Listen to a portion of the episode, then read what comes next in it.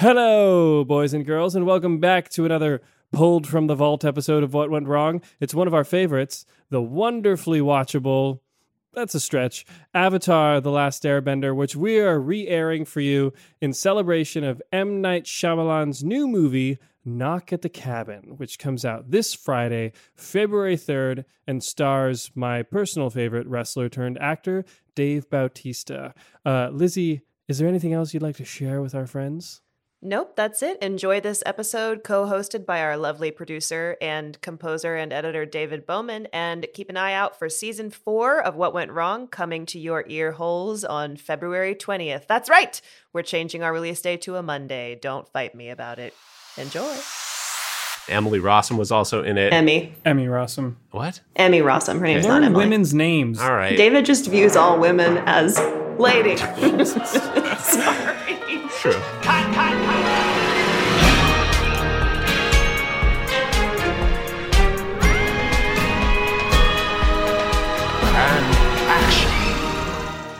Hello, and welcome back to What Went Wrong. I am your host, Chris Winterbauer, here with my co host, Lizzie Bassett. How are you doing this week, Lizzie? Oh, Chris, great. Better than last week, you know? I do have a bone to pick with the person who's going to be joining us shortly for forcing me to stop my 17 hour below deck marathon to watch this movie.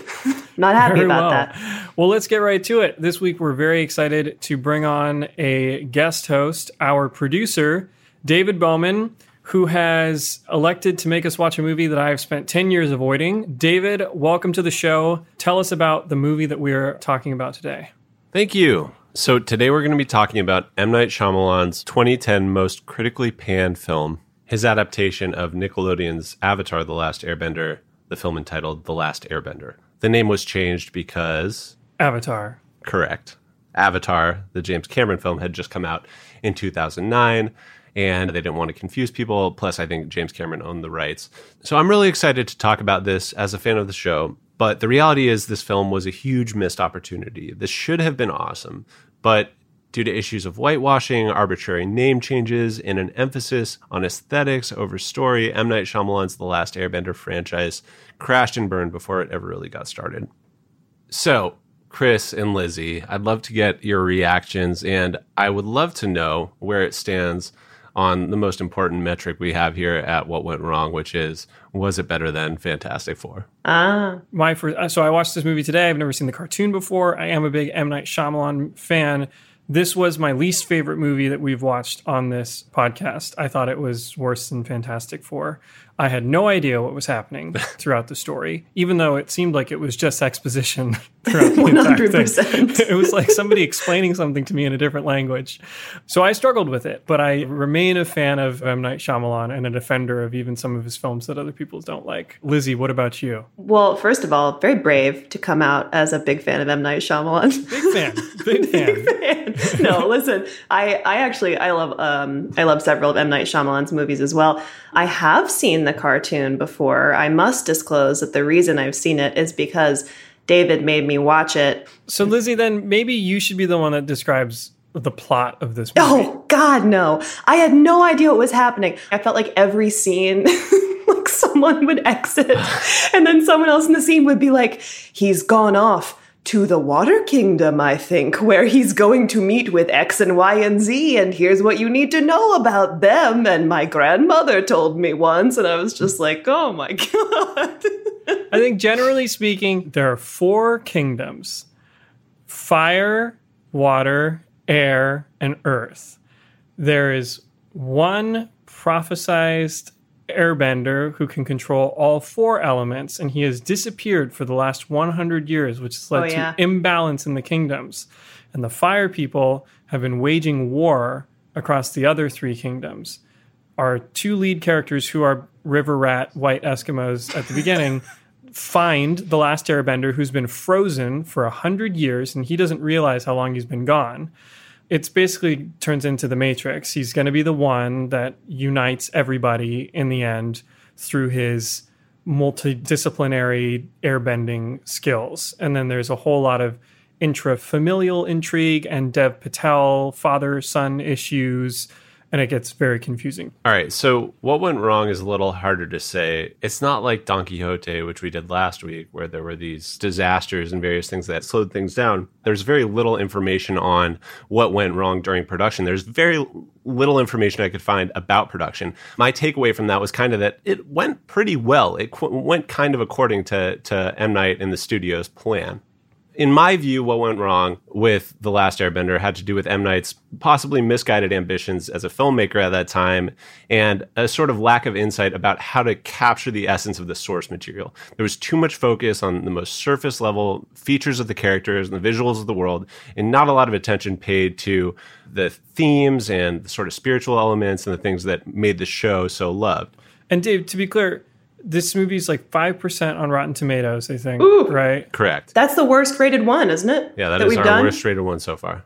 The quick primer for this is that it's based on successful anime show which ran three seasons. The Last Airbender, the movie, was planned by Nickelodeon, Paramount, Blinding Edge, which is M Night Shyamalan's production company, and the Kennedy Marshall Company to be a trilogy, one film for each season. This season would have corresponded with Water, where the Avatar masters water. The studio intended to spend 250 million on the trilogy. On the whole trilogy. Oh, that's not very much. It's not. They ended up spending 150 million on this one before marketing. Oops. Let's just talk real quickly about M Night, and I don't want to get into too much of opinions because people tend to be very opinionated. I have my sort of take on him and and David how- loves signs. false.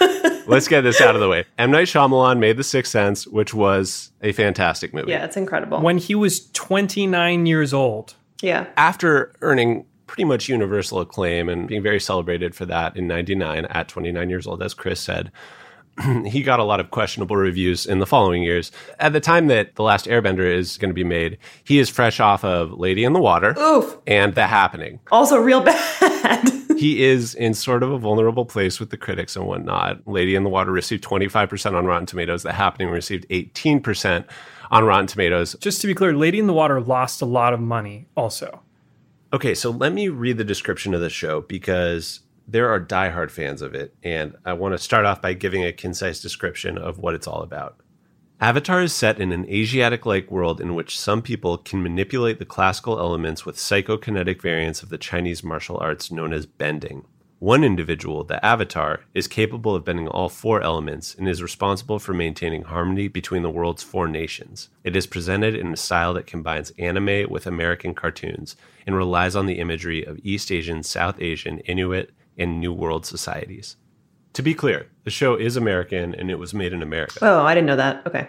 I'm a huge fan of the show. People think that it's a bit weird to be a fan of the show because it's kind of a children's show, but it's celebrated for exploring themes rarely touched on in children's programming, including issues relating to war, genocide, imperialism, totalitarianism, gender discrimination and female empowerment, coping with disability, as well as philosophical questions surrounding fate, destiny, and free will. It really was pretty deep. All themes, by the way, that I didn't feel in the movie. Right. And to be fair, I mean, and this is not an uncommon thing with adaptations, but he was trying to fit a 20 episode season into one film, which is why it's often kind of ill advised to try and adapt something like this the way that they did. But to wrap up on what I was talking about with the show and how much people loved it, it won a Primetime Emmy, five Annie Awards, which recognizes excellence in animation, one Genesis Award, which, do you have you guys heard of that? No. The Genesis No. Award is awarded by the Humane Society to entertainment programs that raise awareness of animal issues. One Kids' Choice Award for favorite cartoon and a Peabody Award. So we're talking about a very celebrated, to many people, sort of sacred source material.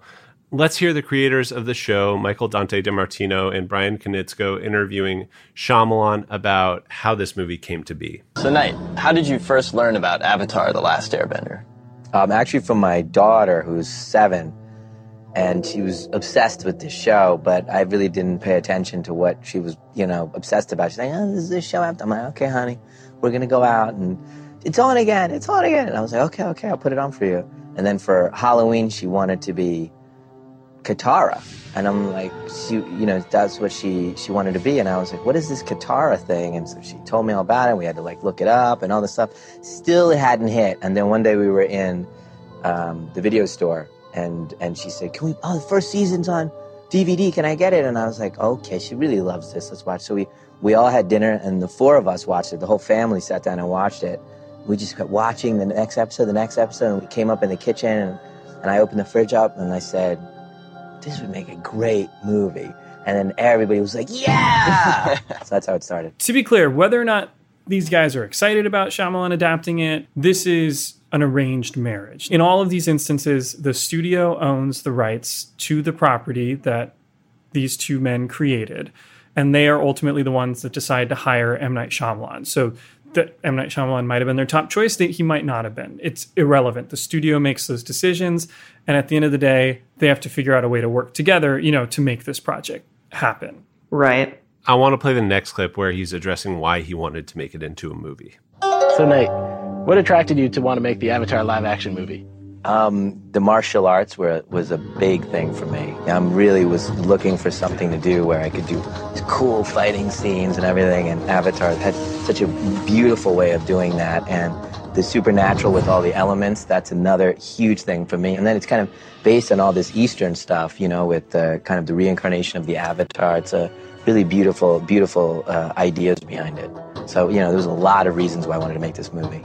It actually doesn't seem like he has as strong a grasp on the themes of the material. The themes, Exactly. yeah. the story is what the kids like, and the fully grown men who also watch the show, like David, enjoy. That was my exact reaction too. Is what strikes me when he's talking about it is he's talking about the martial arts, he's talking about the aesthetics, but he doesn't talk about connecting to the story or the characters, the relationships.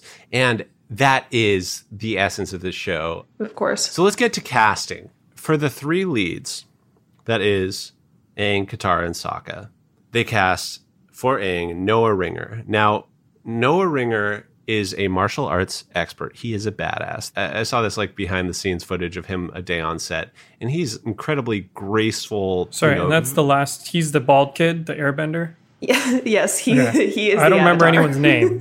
How old is this kid? I want to say he's like 14. Oh, buddy. He seems like a super nice kid, and he looks like the character, but he is not an actor, and he has never acted. Oh. He was discovered because Mm. Paramount put out an open casting call that M Night was like, "Oh, this isn't going to go anywhere." But he saw the tape of Noah Oh. Ringer, and he was like, "All right, this kid's good at martial arts." Yeah, his movements were beautiful. Like I, I will say that for the for watching him at least, like he was the only one that when I was watching him, I felt like I was watching something close to the movement of the show. Totally. So he had to do one month of acting school before shooting, one rigorous month of acting school. M. Night is quoted saying, rather than faking the martial arts with a kid actor, I decided to teach a kid how to act who was a martial arts expert. That's not a bad idea. I, I do have to say, like, I think that is probably the right approach. I think based on the result, that's definitely the wrong approach. I, I'm, I'm with Chris on this one. Yeah, like use a oh. stunt double. There's short men. Or use him as the stunt double. yeah, use him as a stunt double and then shave some other boy's head. Like all right, all right. You got a good, good point. I was trying to give Noah the benefit of the doubt here. Also, there are established very good actors in this movie who have trouble with the material because it's so outlandish. So to put it on the shoulders of an 11 year old boy who's never acted before, yeah. to me, that's a huge mistake. I think he looks the part, and I, I think he seems like such a cool kid. and- But I think it's a shame that this is sort of how he became public to Yeah. people. Yeah, talk about a trial by fire. So we have Nicola Peltz starring as Katara, who's the sister, or as Chris would refer to her as the female river river rat. Mm-hmm. Shyamalan loved her for Katara. In a People magazine interview, he said he would not want to make the film without her. Quote, I said that only once in my career, and that was when I met Haley in the Sixth Sense auditions. Yeah. So and then and then the third lead is going to be uh, Jackson Rathbone, and he God. was had a reasonably established career at this point because he was playing Jasper in the Twilight Saga. Obviously, which I would like to point out is another incredible adaptation, uh, that of books. And if you have not watched Jackson Rathbone's performance in the Twilight films, I mean, you don't need to. It is funny. Jesus. Sorry. well, he's pretty bad in this too, but Thank again, you. We're, we're not we're not blaming the actors here. What do these three leads have in common that you might view as a little unexpected given the source material? They're all white. Right.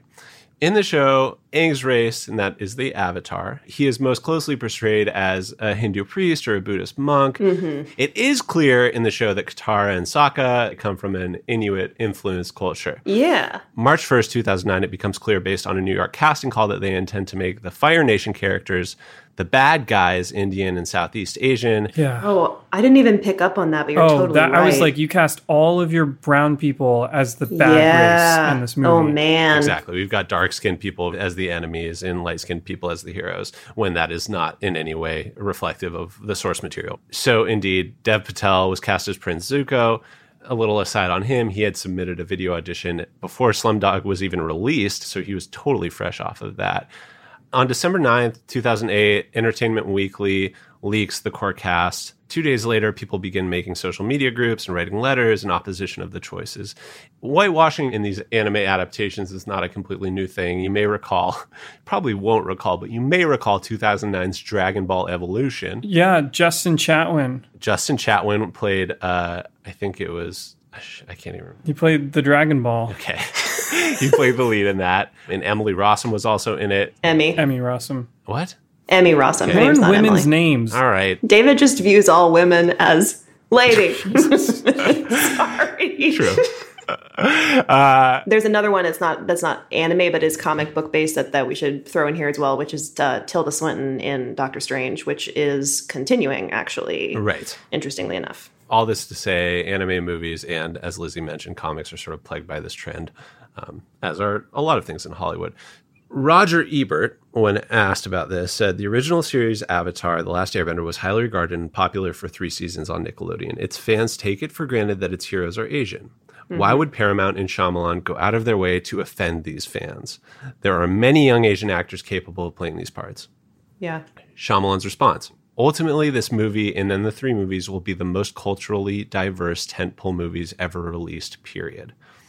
Paramount put out a statement saying the movie has 23 credited speaking roles, more than half of which feature Asian and Pan Asian actors of Korean, Japanese, and Indian descent. The filmmaker's interpretation reflects the myriad qualities that have made this series a global phenomenon. We believe fans of the original and new new audiences alike will respond positively once they see it. So it boils down to a debate where people are saying these characters were clearly Asian in the cartoon. Why are you changing that? Versus Yeah. Shyamalan and producers saying basically, what are you complaining about? We have this incredibly diverse cast. Sure, by some metric, you have a very diverse cast. That's the thing. The response that they just came back with was like, we hit our quota. What are you complaining about? Versus people saying these characters on the show are very clearly Asian and Inuit, and they are the heroes. Why have you changed the heroes to white people? Which is a valid question, regardless of how diverse the rest of the cast is. I would just go further and say, independent of the ethics, it's jarring to see these two young white kids in full Inuit costumes at the beginning of the story. Uh, were they Right. adopted into this culture? And it was even actually more confusing when they went back to their village and I saw a bunch of little kids following Jackson Rathbone and it looked like they had cast all yes. Inuit uh, actors to play these children, like following him. Right. I felt like it was also creatively a weird decision. Totally. We'll come back to this stuff a little bit uh, when we get to how the film was received. Production, as I said, they're going to be shooting in Greenland and Reading, Pennsylvania, and Philadelphia. M. Night Shyamalan bases a lot Right. of his production in Philadelphia because he's mm-hmm. from Pennsylvania. Lizzie, let me ask you something. You've got a moderately successful podcast that requires you to watch a boatload of movies, right? Yep. Okay, so how do you find time to cook healthy, affordable meals? I don't. I've been eating delicious, ready to eat meals from Factor. They're chef crafted, dietitian approved, and delivered right to my door. Okay, but do they have snacks and smoothies, the only two things that my daughter currently eats? Uh, they sure do. There are over 35 different options every week to choose from, including keto, calorie smart, veggie, and vegan for you and your vegan child. And the best part is when you sign up, you save money because Factor is less expensive than takeout. The napkin math checks out. I actually did it. Factor gets you a two minute, restaurant quality meal on the table with no prep and no mess. Until my daughter throws it on my face. It's flexible for any schedule. Choose between 6 to 18 meals per week, and you can pause or reschedule anytime. So head to factormeals.com slash WWW50 and use code WWW50 to get 50% off. www50 at factormeals.com slash www50 to get 50% off. Let's take a little departure from all this stuff for a moment and just talk about the VFX, which I thought the VFX were pretty cool. I liked his fan. Yeah, the VFX were fine. There was never a point where I was like, "Oh, this is hokey" or something like that. I thought they were totally fine. I thought the water stuff was really cool. Yeah. like Totally. it looked good. The VFX were done by ILM. That's uh, Industrial Light and Magic, for those of you who don't know, which is George Lucas's company. We talked about them previously on The Abyss. They have done a lot of sort of water monster things in the past. What they said and what I'm, I'm wondering if Chris can talk about a little bit. Uh, they said that they didn't have the desired technology needed to create the effects at the time they were trying to make them. It says rather than software, computer graphic cards were the basis of quote for bending elements. Uh, allowing previews to be viewed more swiftly. This resulted in Shyamalan having to direct more than 60 takes before the effect was finished and lined up with his visions. What? It sounds like, based on what you've read, M Night Shyamalan wanted to be able to see a version of the effect live on set through the monitor while he was directing, or something that could be rendered very quickly, so he could determine whether or not the movements of the characters matched up to what the effect was producing. So you bring these heavy duty hardware, you know, graphics cards onto set, and you're live rendering these animations so that he can direct and then view the result immediately as opposed to directing on a green screen and then getting a result weeks later. But the issue with that is that it gets to be very expensive obviously because mm-hmm. you're paying for your VFX team to be present on set which is more people present on set then you're paying for that technology to be used on set then you're spending time waiting for things to render on set and then you're directing more takes to get it right as opposed to saying i think we you know what i mean more or less have it. Let's move on. So i could see that being a Right. very desirable decision for a director to be able to see it but also a very expensive one Right. It seems like he's really focused on nailing these visual effects. And, it, you know, it was interesting to read about how, how for these animals that are kind of like hybrid animals that don't really exist, he would, you know, they were studying the, the way that these creatures moved and just really trying to nail sort of the kinetics of them. And, and I thought that stuff was perfectly convincing. Did I think that it, you know, it was, was convincing enough to distract me from how bored I was? No. no. Here we are, a few months before the film's release, which is set for the end of June in 2010. And in late April, Paramount announces that The Last Airbender will be released in 3D. Hmm. This decision came after an increasing number of films being made or converted to 3D, such as Avatar, Alice in Wonderland, and Clash of the Titans, made a decent profit at the box office. also piranha 3d i saw piranha 3d live in theaters I did too. I did That's too. the only one of those I actually kind of want to see. I did a quick Google search of 3D films released in 2009, 2010, and discovered that 69 films were released in 3D in those Oh two my years. God. So this, I I mean, we all remember this, right? Like when everything was just 3D, and, And it was terrible. made us Like- all nauseated. But we- Yes. avatar was the only one that i liked in 3d Exactly. Everyone here has their take on 3D movies, but one person above all feels very strongly, and that is our friend James Cameron. James Cameron was quoted saying, You can slap a 3D label on it and call it 3D, but there's no possible way that it can be done up to a standard that anybody would consider high enough. i think what he's saying is that you converting it in I think post, he's saying he's better than everyone. Well, sure, that's what he's always saying. but the, the idea being that you can't just convert it in the last month or two before it's released, which is what they were doing. So, which is true. 100% true. You have to shoot it for 3D Correct. if you want to actually have that be good. So, despite this, Shyamalan decided to work with Stereo D LLC, which also worked on Avatar, and the conversion process cost between five and ten million, on top of the reported one hundred million that had already been spent on the Last Airbender. Hmm. Let's get to the release of the film. It is released on June thirtieth, twenty ten. Having been made on a $150 million budget, it is M. Night's most expensive film, and that is to date even now. Its opening weekend, it debuted at number two behind Twilight Eclipse. It made $40 million. which is not good for a No. 150 million dollar movie. Like you ideally it would be clearing 90 million dollars on the first weekend easily, especially a holiday weekend. And also to be clear, that's Twilight Eclipse's second weekend. So it's losing to a movie that had already been in the box office for a full week. And here's my guess about what they were thinking there too is that Twilight Eclipse, that's obviously like they're targeting a female audience for that. I bet they're thinking that it's going to be fine to air this the weekend after because this mm-hmm. is going to get all the guys. So the fact that it did not do that, that's that's not a great sign. The film has premiered at this point. Let's talk about how it's received by fans. Fans despise this film for many reasons. But there was one singular issue that really, really didn't sit well with fans. The movie could have been as bad as it is right now, and if they had just called him Aang once! Aang! The characters really screwed up each other's names. You don't take the main character and change his name. His name is Aang. I'll be happy if they at least said Aang once. Aang! Just to confirm what you surely already suspected, the most emphatic voice you hear there, it does belong to a 17 year old man with his head shaved and a blue arrow painted on it. Wait, did they change his name or did they just never say his name? So, if you're confused about what you just heard, basically the characters' names were completely butchered. The main character, the avatar, is named Aang in the show. In three seasons of the show, it's always Aang. However, in the film, Shyamalan decided to pronounce it Ong. Why would you do that? Not only did he mispronounce that, the character played by Jackson Rathbone, whose name in the cartoon is Sokka, was pronounced Soka.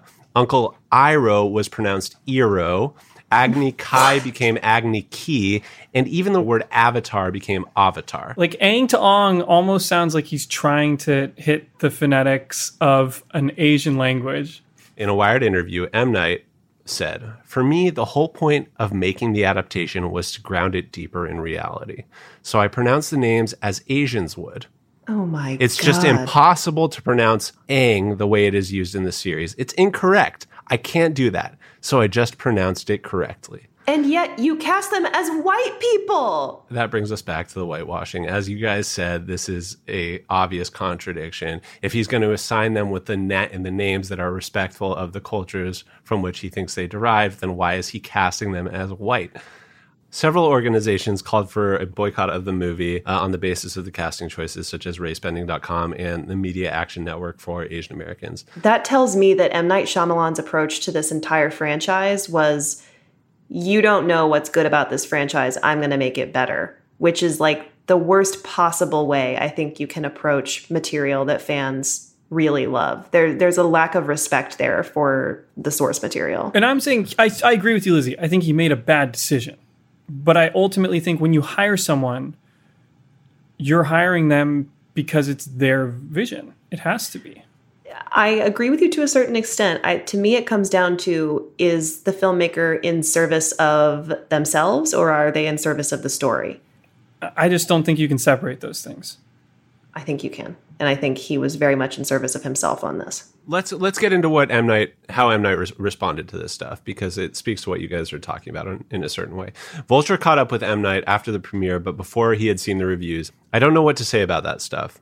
I bring as much integrity to the table as humanly possible. It must be a language thing in terms of a particular accent, a storytelling accent.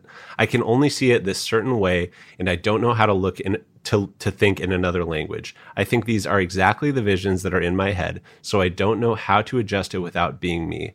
It would be like asking a painter to change to a completely different style. I don't know. I mean, that's fair. Of course, in terms of the fan reaction, this was just the tip of the iceberg. Obviously, hearing the name mispronounced throughout the entire movie was just horrible and grating and incredibly irritating. But they were disappointed for all the reasons we've discussed the lack of nuance and the lack of character development, the amount of exposition, as you guys have talked about, these battle scenes that basically meant nothing. The critical responses were not much better. Richard Corliss of Time magazine. You can relax, bloggers. The dearth of racially appropriate casting in the US simply means that fewer Asians were humiliated by appearing in what is surely the worst botch of a fantasy epic since Ralph Bakshi's animated desecration of The Lord of the Rings back in 1978. The actors who didn't get to be in The Last Airbender are like the passengers who arrived too late to catch the final flight of the Hindenburg. Roger Ebert, The Last Airbender is an agonizing experience in every category I can think of, and others still waiting to be invented. The laws of chance suggest that something should have gone right, not here. It put nails in the coffin of low rent 3D, but we will need a lot more coffins than that. Let's hear what Shyamalan had to say in response to these reviews. The reviews in America have been pretty harsh, but does that affect the way you move on to number two? Well, no. You know, the the critics are. I don't know what's going on with me and the critics in the United States. I got to tell you, um, something's going on. They just don't get you. They've never got me, and it's getting worse. They're like, it's almost like go away. And I think I also think that I'm getting more, uh, you know, influenced by other cultures more, as you can see from the movie. and so I'm not doing like a straight up American movie anymore. The tonalities are changing. You know, I always had a European sensibility to my movies, so they the the pacing is always a light, little bit off for for them. You know, and it feels a little stilted, and they need more they need more electricity and all that stuff. And I'm like, this is the way I I think of things because you know, Hitchcock and Kurosawa and Stanley Kubrick, these are like the, my teachers, and uh, so I, it could be a little bit of that that there's just a little bit of cultural difference because like you know I'm, I'm just like on this movie like i'm very used to kind of getting on a plane from the us having been savaged by them and then going to like in this case i went to japan next and then they're like genius I often tell people that I'm big in Japan, but it's not necessarily true. Also, what he just said there is not true. He he was absolutely lauded by critics for critics for The Sixth Sense. Um, Unbreakable as well was was And very Signs. critically acclaimed. Signs was very well reviewed. Was very well reviewed. Did very well. I would I would argue, sir, that your your movies that were bad um, were ripped to shreds by by critics.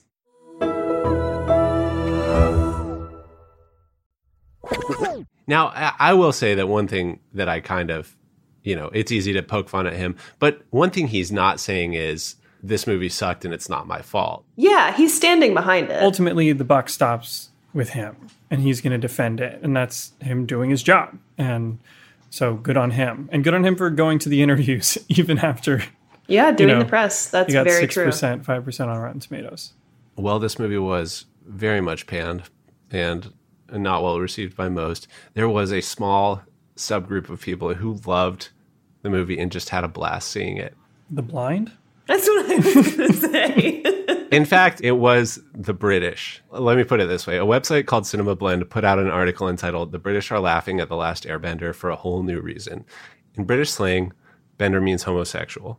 The Last Airbender by the director M. Night Shyamalan about young warriors with the mystical power to bend the elements to their will provoked no end of childish mirth in Britain.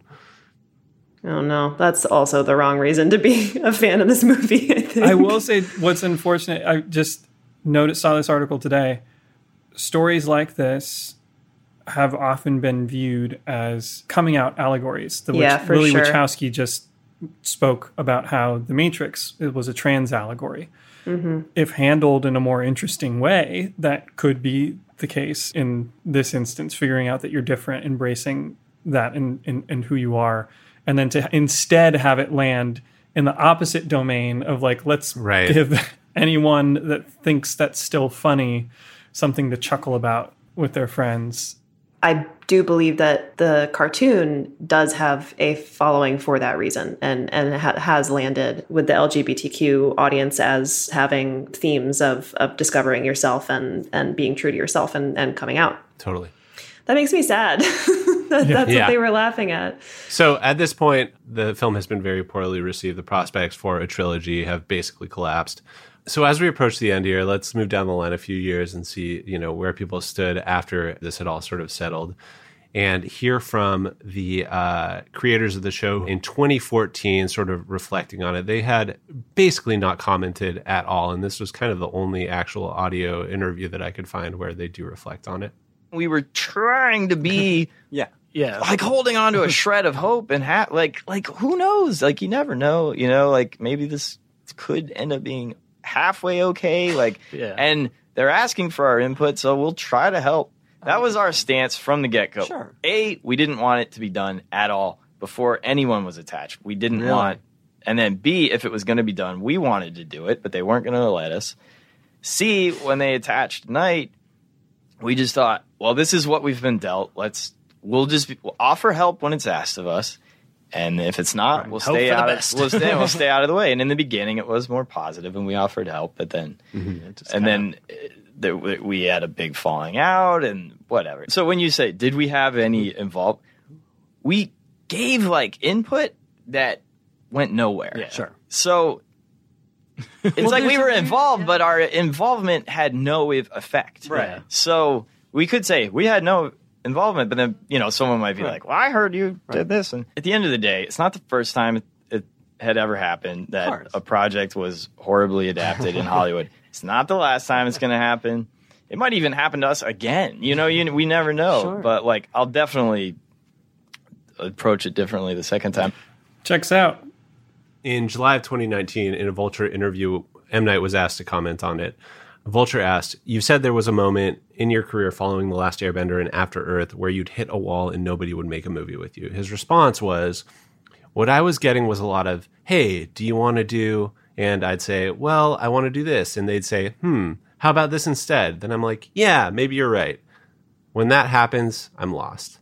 I had stopped doing the things that allowed me to feel at peace. I was the one who allowed that to happen. I didn't make the right decisions and you're complicit in all that when you take that much money to make a movie. Hmm.